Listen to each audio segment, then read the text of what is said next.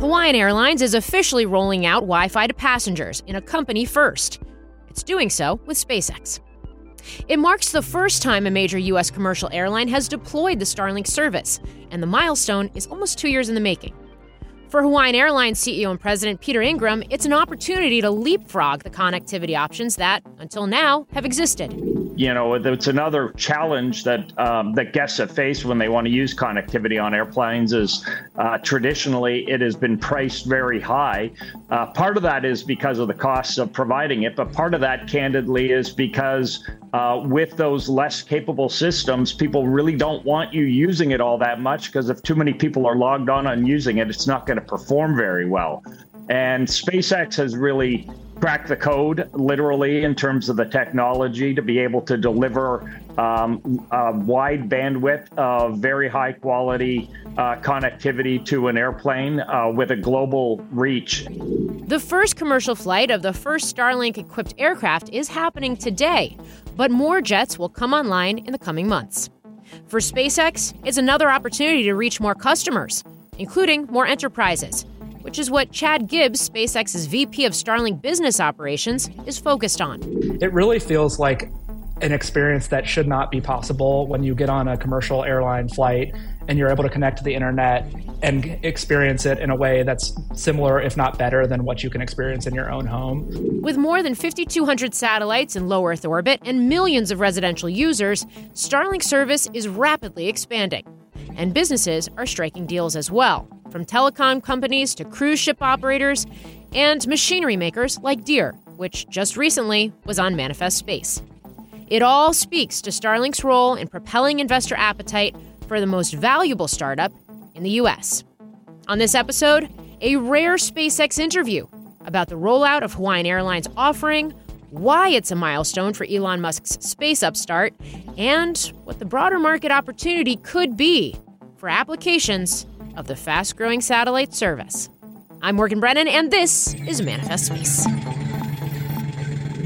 Chad Gibbs of Starlink, of SpaceX, uh, overseeing the, the Starlink business. Uh, it's so great to have you on. Thanks for joining me.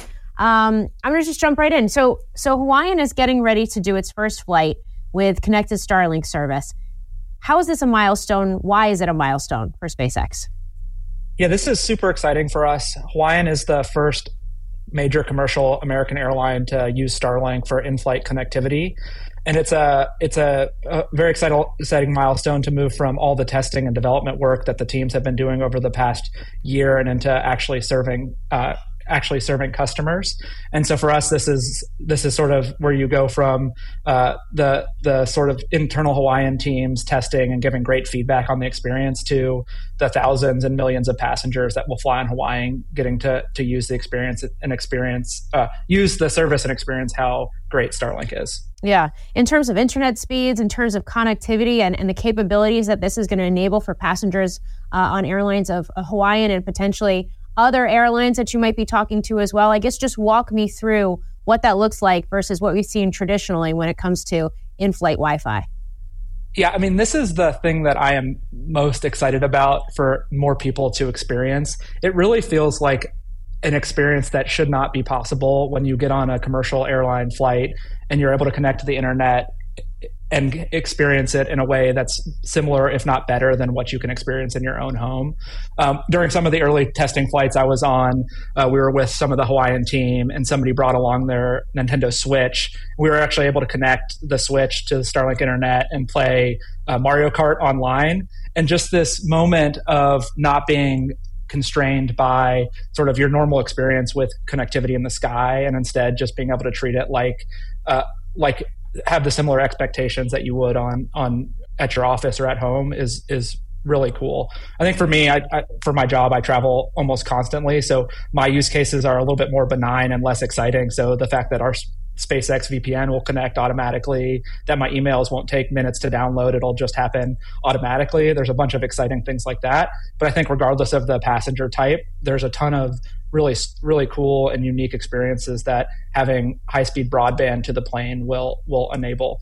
Um, and this is, in many ways, it's more than just the the speed, which will be sort of hundreds and hundreds of megabits to to individual planes and individual devices on the plane. But it's also about the the whole experience, about walking down the jet bridge, immediately connecting to the Wi-Fi and being online um, with with seamlessly without interruption. And so you really don't have any any portion of the flight where you feel disconnected or or unable to do what you want on the on the internet.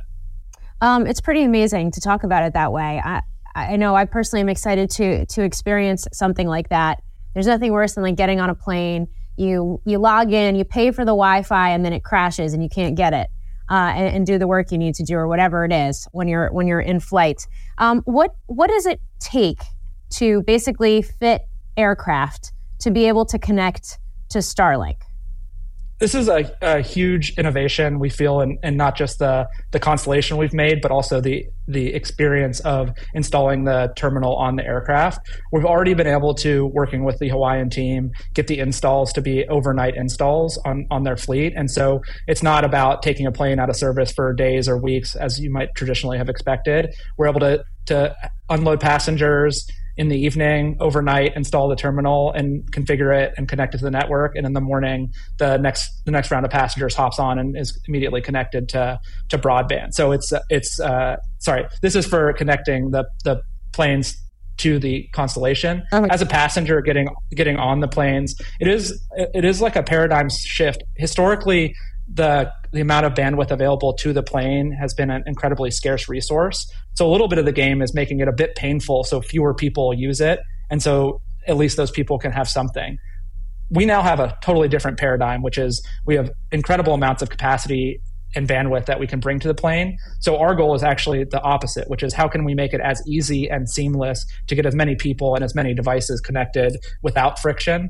Um, and so it's it's I guess when you can bring the technology that brings that unlocks this crazy amount of uh, bandwidth, you can approach the problem totally differently. And it's been amazing working with Hawaiian. I think they sort of broadly have a, a real deep investment in uh, delighting their customers and delivering a great customer experience. So working with them, sort of expanding that sort of focus into the internet space has been has been super rewarding.